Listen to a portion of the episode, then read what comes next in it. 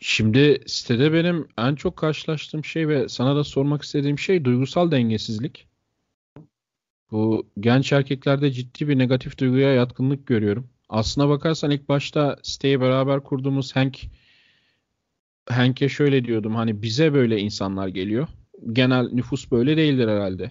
Fakat şimdi yavaş yavaş şeyi düşünmeye başladım. Böyle normal genç nüfus içinde de bir duygusal dengesizlik var. Yani negatif duygulara çok fazla açıklık var. En küçük bir olaya orantısız bir kaygı veya korkuyla tepki vermekten bahsediyorum ben. Doğru. Bu, öyle bir şey ben de sanmıyorum. Bu şimdi zamanla artan bir şey mi? Benim fikrim o. Yoksa internet falan var diye birdenbire görünür mü oldu? Nedir bunun kaynağı sence? Ya bunu şimdi belki şey yapmak için hani anlamak için insana bakmamız lazım. Yani in, insanın e, o yapısına bakmamız lazım. Belki oradan gidebiliriz. Veya bu sıkıcı olabilir biraz. E, dinleyen arkadaşlar da e, azıcık izin versinler sıkıcılığa. Sonra renklendireceğim ama ilk başta belki bunu bilmemiz lazım. Şimdi hep her yerde yazar bu zaten. İnsan adaptif bir varlıktır, değil mi? Yani insan adaptasyon yeteneğine sahiptir. O yüzden zaten insan. İnsan dünyanın her yerinde yaşayabilen tek canlıdır. Bazı insanlar var bataklıklarda yaşıyorlar. Belgesel izlerseniz görür, görürsünüz bataklık kenti kurmuşlar. Kimi çölde yaşıyor, kimi kutuplarda yaşıyor, kimi hiçbir ağacın bitmediği yerde yaşıyor, kimi ormanda yaşıyor, kimi şehirlerde yaşıyor. Yani insan her yerde yaşayabiliyor. Bu yaşama yeteneği o adaptasyon sayesinde. İnsan adapte olabiliyor. Şimdi bu adaptasyon ama neye göre belirleniyor? Her insan doğuşunda belli bir hayatta kalma e, yeteneğiyle donatılmış şekilde dünyaya gönderiliyor. Hepimizin yani aslında bir anlamda hepimiz savaşçılarız yani hayatta kalma savaşçılarız. Bu donanım bize verilmiş ve bizi bir yere fırlatıyorlar. O da bir dünya. Şimdi donanım var ama yazılımın ne olacağı tamamen çevre koşullarıyla ilgili.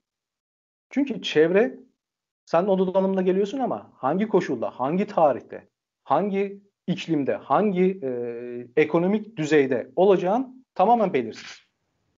Hayatta kalma donanımıyla geldi. Ve çevre şartlarına doğal olarak senin o e, adaptasyon yeteneğine uyum sağlamaya çalışıyorsun.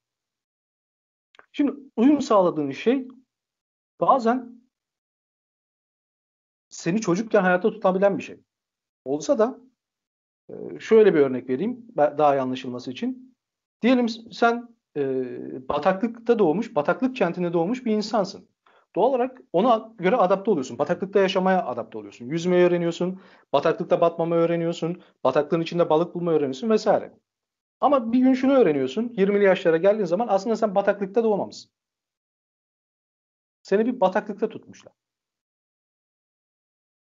Ama sen tüm enerjini bataklıkta, tüm zihnini bataklıkta yaşamaya göre kurgulamışsın. Fakat gerçek bu değil. Gerçek dünya başka. Şimdi yetişkin bir insanın işte 20 yaşına falan geldiği zaman e, bunu fark edip o öğrendiği şeyleri geçmişte ailesinden, çevresinden, arkadaşlarından, okulda öğrendiği e, şeyleri bırakıp gerçek dünyaya adapte olması lazım. İşte bu olmuyor maalesef. Ha, çoğu insanda oluyor. Çoğu insan bunları geride bırakıyor ve devam ediyor. Yeni ortamına adapte oluyor. Ama bazı insanlar adapte olamıyor. O geçmişte e, çocuk çocukluk çağında işe yarayan şeyleri bugüne taşıyor. Hı. İşte o zaman da ciddi bir uyumsuzluk oluyor.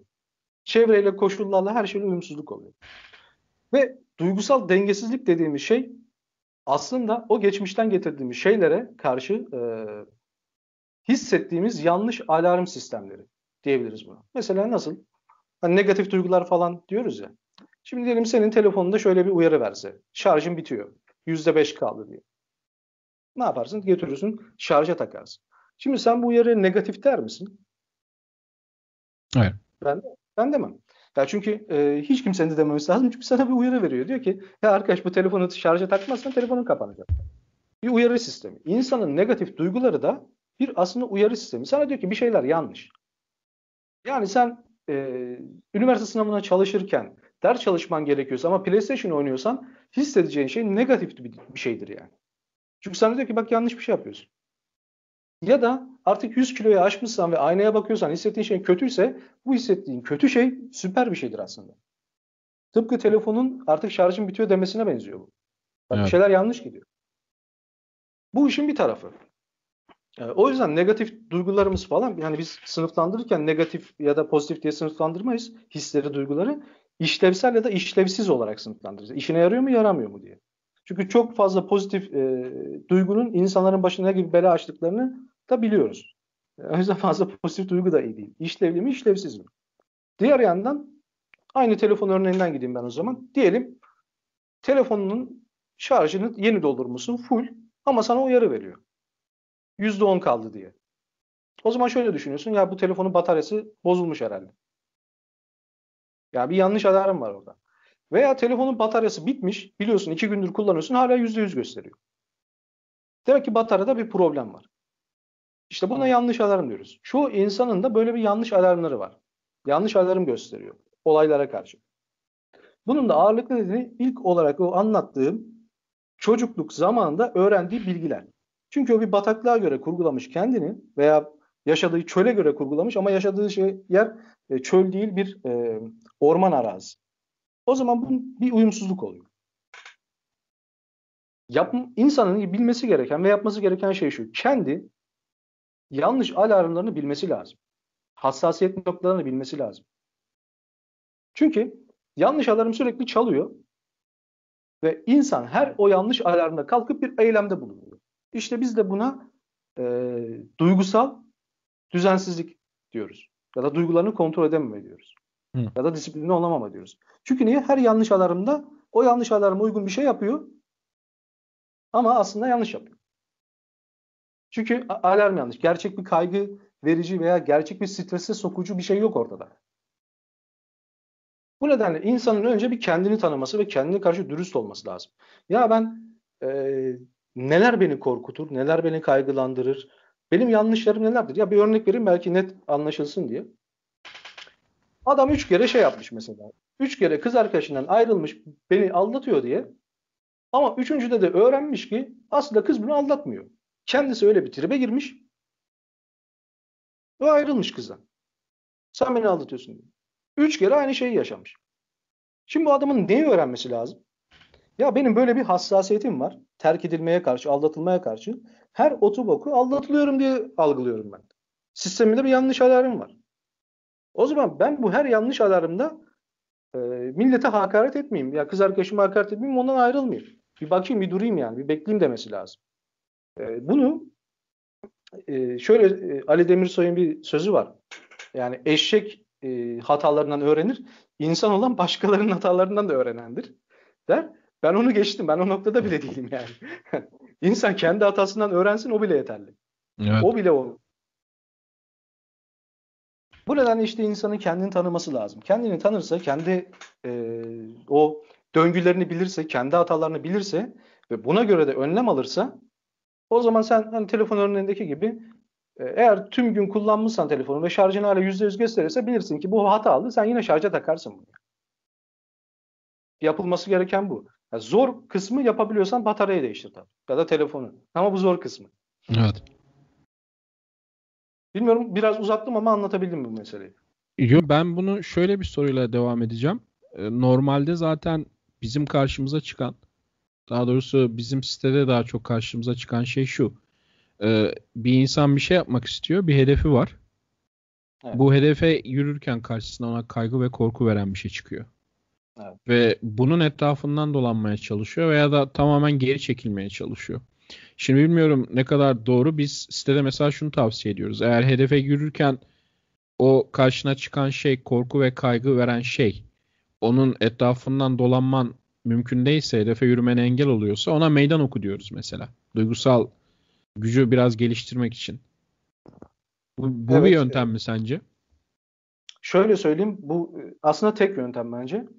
E, nedeni de şu. Eğer bir şey sende kaygı uyandırmıyorsa o şey senin için önemsizdir. Hiç yapma daha iyi. Evet. Ya o şeyi hiç yapma. Boş ver. Ondan bir hayır gelmez çünkü. Kaygı uyandırmıyorsa sen. Ee, şöyle bir örnek vereyim. Hani e, dinleyen arkadaşların büyük kısmının erkek olmasından e, mütevellit e, şöyle bir şey düşünebilirler. Bir tane kız var. Kızı hiç beğenmiyorlar abi. Hiç beğenmiyor. Yani diyor ki yani dünya ahiret hani e, hatta uzay, zaman, mekan e, kardeşim olsun diyor. Diyelim böyle bir şey var. Şimdi bu insanla yemeğe çıkmaktan kaygı duyar mısın, duymaz mısın? Duymazsın. Bitti. Abi onunla o zaman çıkmana gerek yok zaten. Evet. O yüzden kaygı burada çok önemli bir uyarandır. Kaygı çok önemli bir mesajdır. Bir yerde kaygı varsa orada önemli bir şey vardır. Ve işte bu biraz hani e, gerçekliği de yok saymak gibi. İnsanlar senin az önce söylediğin gibi Süperman olmak istiyorlar. Yani öyle bir Süperman olayım ki ben hiçbir şeyle kaygı duymayayım, hiçbir şeyden korkmayayım, hiçbir şeyden çekinmeyeyim. Ya böyle bir şey olabilir mi? Mesela e, Dağ filminde bir sahne vardı. Belki izlemişsindir filmi ya da izleyen arkadaşlar da vardır. Orada e, Dağ filminde hani e, Dağ karakolu e, her an teröristler saldırabilir. Can güvenliğin yok ve bir e, komuta merkezinde komutanın yüzbaşı ve yeni bir asker geliyor. Asker e, kısa dönem e, üniversite mezunu bir asker ve hani e, genelde oraya gönderilmeyecek bir adam geliyor. Ve diyor ki ona ben de korkuyorum diyor. Yüzbaşı. Yani e, görevi oradaki askerleri korumak olan ve ülkeyi savunmak olan yüzbaşı diyor ki ben de korkuyorum. Ya korku çok insani ama korkuyor da kaçmıyor adam. Korkuyor ama bir sıkıntı anında da alıyor silahını ve çatışıyor, savaşıyor. Buradaki şartlanma şu. Şimdi kimi insan vardır? Korkar. Korktuğu şeyi yapar. Yani korku onu ileriye doğru iter. Kimi insan vardır? Korkudan kaçar. Korku onu geriye doğru çeker. Ben de diyorum ki yani teorik olarak şöyle. Eğer bir korkunuz varsa bu sizi kaçtırmasın. Kaçırmayın, kaçmayın bundan. Korkuya vereceğiniz tepkiyi değiştirebilirsiniz. Korku duygunu değiştiremezsin. Ne yaparsan evet. yap. Ama vereceğin tepkiyi değiştirebilirsin. Eğer korkulacak bir nesne görüyorsan devam et.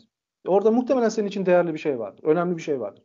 Önemli evet. bir şey olmasa korkmazsın zaten. Evet bu çok önemli çünkü hayatta gerçekten değerli şeyler genellikle korku veya kaygının arkasına saklanıyorlar. En bakmak istemediğin yerde oluyorlar genellikle. Kesinlikle öyle. Ben e, korkusuz nasıl olurum diye bazı saçma sapan sorular geliyor. Ben de diyorum ki korkusuz olursan herhalde orta yani yaşam beklentin 1-2 seneye düşer. Yani korkusuzluk İki gün ölür diye bence. evet bir yani kork... kalmaz. O işlevi olan bir duygu. Öfkenin de bir işlevi var. Korkunun da kaygının da. Önemli olan ondan daha güçlü olmak. Kesinlikle, kesinlikle. Yani duygusal denge, duygusal güç deyince insanlar psikopatlık gibi bir şey algılıyorlar. Hı, doğru. Oysa olay şey yani bir şey yapmak istiyorsun. Bunun karşına duygusal bir engel çıkıyor. Ona rağmen o şeyi yapmak yoksa korkuyorsun hala.